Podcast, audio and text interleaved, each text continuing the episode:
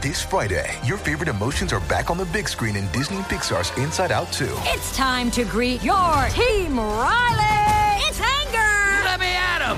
Fear! Safety checklist is complete! Disgust! Ew, ew!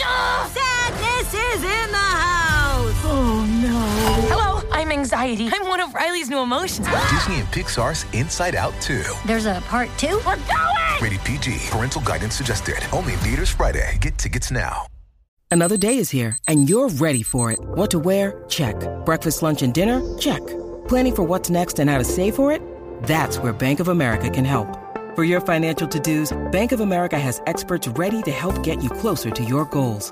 Get started at one of our local financial centers or 24-7 in our mobile banking app. Find a location near you at bankofamerica.com slash talk to us.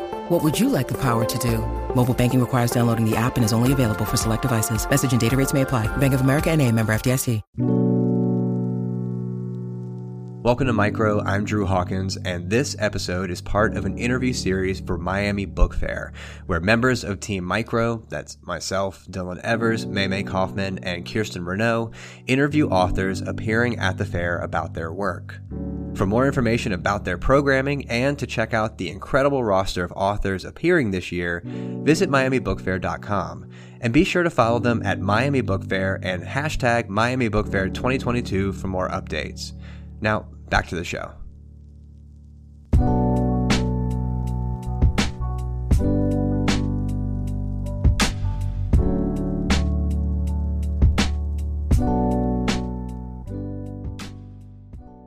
Welcome to Micro. I'm Maymay Kaufman, and today I'm speaking with award winning and New York Times bestselling novelist, TV writer, and showrunner Megan Abbott. We'll be talking about her latest novel, The Turnout, published by Putnam last year, and winner of the Los Angeles Times Book Prize for Mystery Thriller. To start the show, we've asked her to select and read a passage from the book. So here's Megan Abbott reading from The Turnout. Enjoy. They were dancers, their whole lives nearly.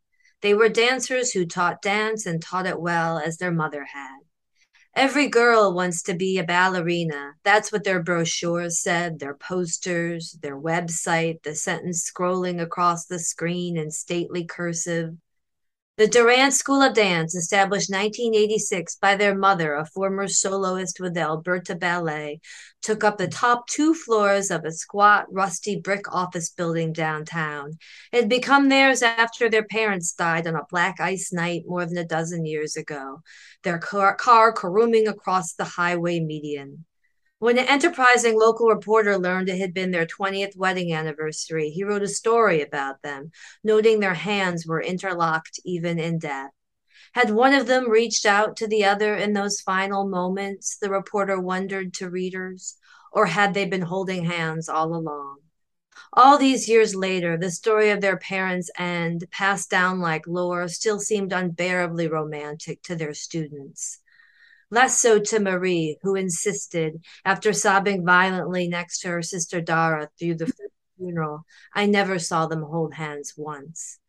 But the Durant family had always been exotic to others, even back when Dara and Marie were little girls, floating up and down the front steps of that big old house, the one with the rotting gingerbread trim on sycamore, the one everyone called the Hansel and Gretel house. Dara and Marie, with their long necks and soft voices, their matching buns and duck footed gait, swathed in scratchy winter coats, their pink tights dotting the snow, now, more than two decades later, the Durant School of Dance was theirs. All day, six days a week, for the past more than a dozen years, Dara and Marie taught in the cramped, cozy confines of the same ashen building their mother had once reigned in. Steamy and pungent in the summer, and frigid, its windows snow blurred in the winter, the studio never changed and was forever slowly falling apart often thick with must, overnight rain leaving weeping pockets in every ceiling corner, dripping on students' noses. But it didn't matter because the students always came. The Durant School of Dance was an institution. Children, teens came from three counties to take classes there. They came with sprightly dreams and limber bodies and hard little muscles and hungry, lean bellies, and a desire to enter into the fairy tale that is danced to little girls and a few special little boys. They all wanted to participate in the storied Durant tradition set forth by their mother 30 or more years ago. Encore, échappé, échappé, watch those knees. Their mother, her voice subdued yet steely, striding across the floor, guiding everything, mastering everything. But now was Dara's and Marie's voices, Dara's low and flinty, shoulders down, lift that leg, higher, higher and Marie's light and lilting, Marie calling out, Here comes the Mouse King to all her five year olds, and bending her feet and hands into claws, the girls screaming with pleasure. Everything worked, nothing ever changed. Thank you so much for that. I am really, I'm so glad you read that particular passage because it reminded me of something that I'd neglected to put in my notes, which is the setting. the Durant School of Dance is practically another character in this novel. How did you go about creating this fictional physical space and tie it so closely to both the action of the novel and each of its characters' internal landscapes? That's such a good question because it's one of those things that you, I don't at least really plan. I, that isn't part of when I think about the book. I think about character foremost, and then story plot, uh, uh just to make sure I have uh, have crafted some something to to sort of uh, want to run along ahead of the book uh, to see what will happen. But it just kind of emerged as I was writing. I do, you know, I did, of course, like most girls, uh, did try ballet as a little girl and the space was so you too. So it's, it's space is really significant because it's very cloistered environment. You're it is really bodies on bodies and mirrors everywhere. And it's so i mean i can still remember the dance studio and mm-hmm. that i have not been in since i was nine years old. So it, it, it just started to gradually become its own own character. And then because there's a character uh, contractor who's actually working on the physical space then that opened up all these doors to sort of use the space too. As you say, it really is another character. Yeah, if if someone says the phrase Studio B, like I feel shivers. Yeah. I'm like, oh, not Studio B. Any sentence that began with that, I'm like, oh gosh, it's so tense. um, yeah, same here. I think it's been I was probably seven the last time I was in my ballet studio, and I could I could draw you a blueprint, a floor plan of that exact building, including the corners where the resin would be. Did I say it right? Resin is that what they put on the oh. oh my gosh. Um so as I said and obviously to any listeners, I've been a fan of yours for years and one thing I always look forward to um, when I'm starting one of your books is no matter the subject, the research you seem to become an expert in whatever field your narratives are set. Some examples being cheerleading, contagion, mass hysteria, gymnastics, and my favorite, chemists studying blood in a research lab. Can you tell us how research informed your writing process for the turnout? It it really is the thing that gets me excited about the book. I, I really have to kind of live in the world of it. And the only way to do that is to sort of paper it with knowledge or, you know, or with, and it, it is funny because I do forget everything after I finish the book. If someone asked me a question about gymnastics now, I would be hard pressed to answer it. But it, it just is what, like, it's sort of that you get the details that make it feel real. Um, you get the odd, if you research enough, especially unlikely areas. I mean, a lot of the ballet, I was watching um, YouTube rehearsals. It was not seeing live performances, which I certainly did, but you know, YouTube. A lot of studios will will put their rehearsals on YouTube, and so you really get the behind the scenes stuff um, and the, the odd detail and the you know all the stuff about preparing pointe shoes was i mean there's thousands of videos on youtube about different techniques that dancers have um, and that was like the whole book to me the the obsessiveness and the and the you know firmness every dancer had that the way that they prepared their pointe shoes was the way to do it so that stuff is what what tells you that this is the book you have a book uh, mm-hmm. because those feel so vivid and real and if you're not in that world you wouldn't know about it and if you are in that world you you think oh this is this you know she she did her job she she she looked into the matter though i do also ha- always have an expert fact checker um based on like i had a dancer read this. A dancer who also is a dance teacher, and who also weirdly is a now a forensic psychologist. so she was useful. Great pair up for you for this Yeah, book. Yeah, yeah, yeah. she was very helpful. Yeah, I mean, I'm a little familiar with the world of ballet, as I mentioned, but I my heart still stopped in one of the early scenes when Marie is taking a hammer to her pointe shoes. Yeah. And and like on purpose, this is a thing they do. I was amazed by that and all the scoring. controversial.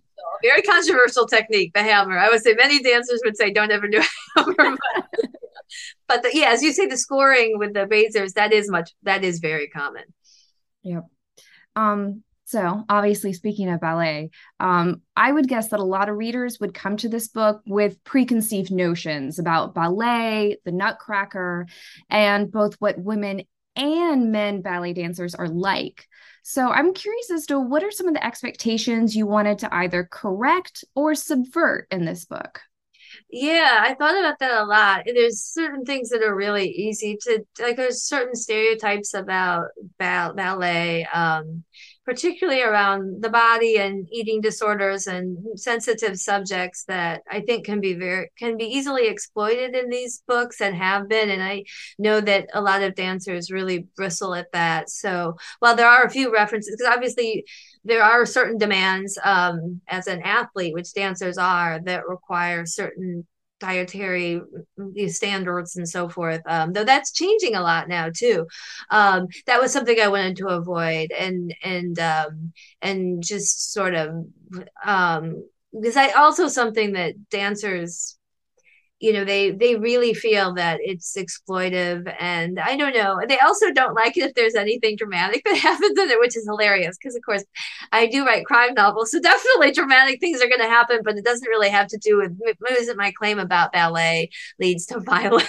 It's just that my, my books lead to violence. In the books so, um, but the nutcracker was uh, the biggest surprise to me because i just always go see the nutcracker here at the new york city ballet every year I did never really probed that story. And so the the elements of that story and how like Freudian and complex it is and how much it's about um you know womanhood coming into womanhood uh, was a surprise even to me so i had to put that in there. You had to and i'm so glad you did because when i think the nutcracker i think christmas of yeah. course you know i always went and saw it with my family every single christmas and and yet of course i was reading this book um just last month in september getting ready for spooky season. Yeah. and i was like this is so much better suited for halloween. This is terrifying it's a really scary the original story is very scary and i didn't even put half the stuff that happens in that in the original story in there but you know it was it did get become very sanitized when George Balanchine made wanted to make it into this, you know, things that every families could go to to get people to come to the ballet. And it's but but the stuff is it's still in there. Once you know that, you watch it differently. You you do see the metaphor still stands. I think, and I think little girls implicitly understand it too. They see Clara's story as as as the story of girlhood. Mm-hmm, mm-hmm. Absolutely. Um, so speaking of, you know, the way that you all of your books have crime and this stuff, this book is ominous from page one. and without giving any spoilers away, I'll say that I was staying up very late. I'm someone who goes to bed at like nine o'clock. And I was like pushing 1 a.m. one night reading because I couldn't wait to find out who was going to die and who was going to do the killing. Yeah. And yet, even after we get that amazing scene, you know, where it goes down, the suspense is still super high. And I'm just, from a craft point of view, how do you set up and sustain that kind of tension for a whole novel? That is the hardest thing it, it because it's so uh, you're really trying to i really think very much about the reader in the abstract way through the entire book. I mean a lot of people write for themselves or they write because they believe in the story. I really only write for the reader. I want the reader to I, I it's like a game that i want to play with the reader where you know maybe the reader's a little ahead of me but not not not you know i kind of want to sort of keep that alive throughout. So I really do try to really embed myself in the main character, in this case, Dara's brain, so that her sense of dread becomes our sense of dread and that was really the trick with this one is she has so much more to hide than than we realize until very deep into the book. And you know people complain sometimes about too many unreliable narrators but the truth is we're all unreliable narrators. And uh, we we don't really know what we would do in certain situations. And we all kind of you know, we all have the ways we talk about our family history, which is the case that she's sort of something that she's not quite revealing. Um, mm-hmm. and so a lot of it is like pull, like pulling back the layers in a really organic way that then creates this sense of constant momentum. Like we still haven't gotten to the bottom of this. There's still more. Yeah. Yeah, up until the very last pages, I was like, what more can possibly be revealed here? yeah. And I was amazed at how there could be surprises, like you said, from, you know, our main main narrator character Dara. And yet I'd never felt like I'd been lied to up Good. until that point. Yeah, yeah. I mean, it's surprises still. It surprised me a little. There was one revelation that I had not anticipated, but then it became clear to me that that was also something that was going on without revealing it and it be and it came because it organically came out of Dara for me about the way Dara sees the world and and the source of her shame, um, which is the things that we most sort of tell ourselves tell ourselves stories about to to to as joan didion would say we tell ourselves stories in order to live uh, um, and i think um, that's true interpersonally too. So i think um, you know she's has things she's got to bury pretty deep so they're not going to come out until they have to. Yeah. Can't blame her for that. Yeah. Um Okay, so finally, I can't believe I'm saying finally. I don't want to, but finally, something we're asking everyone this season. What were you reading as you wrote the turnout? Boy I, I mean at the beginning i was reading a lot of books centered around ballet. Um, i certainly did a lot of that at the beginning but then i stopped doing that because you, you have to kind of or i have to kind of set the research down. So i i tend to really go far. I don't tend to read a lot of other novels when i'm deep into the book because i don't want to pick up the voice or get confused. So I tend to favor. I read a lot of like movie star biographies. Um, uh, a lot of stuff like the glamour quotient is sometimes really appealing. Like you know, the lives of Elizabeth Taylor or something. So then I'm sort of in this case, you know, in that world of, of kind of glamour and powerful women, but I'm not. Um, I'm not in the world of other thrillers, for instance, which would might derail me. I mean, certain voices. Some of the writers I love most I really slowly start to copy them if I'm reading them. And I don't mean literally copy, but the their rhythms. If I'm reading Donna mm-hmm. Tartt, it's all gonna sound like Donna Tartt. You know, I Shirley Jackson, it's all gonna sound like Shirley Jackson. So I I really have I really wanna but but you know, I'm not gonna sound like um Katharine Hepburn in her memoirs. so it's a it's a good way to um, you know, really make sure you're not distracting from, you know, the story you need to be telling. Yeah. Well, thank you so much for talking to us. This was absolutely wonderful. And everyone, be sure to stop by and see Megan Abbott at Miami Book Fair, November 13th through 20th in beautiful Miami, Florida. And pick up a copy of her latest novel, The Turnout, available at your favorite bookstore and on Audible. Megan Abbott, thank you so much for stopping by. Oh, thank you. This was such a pleasure.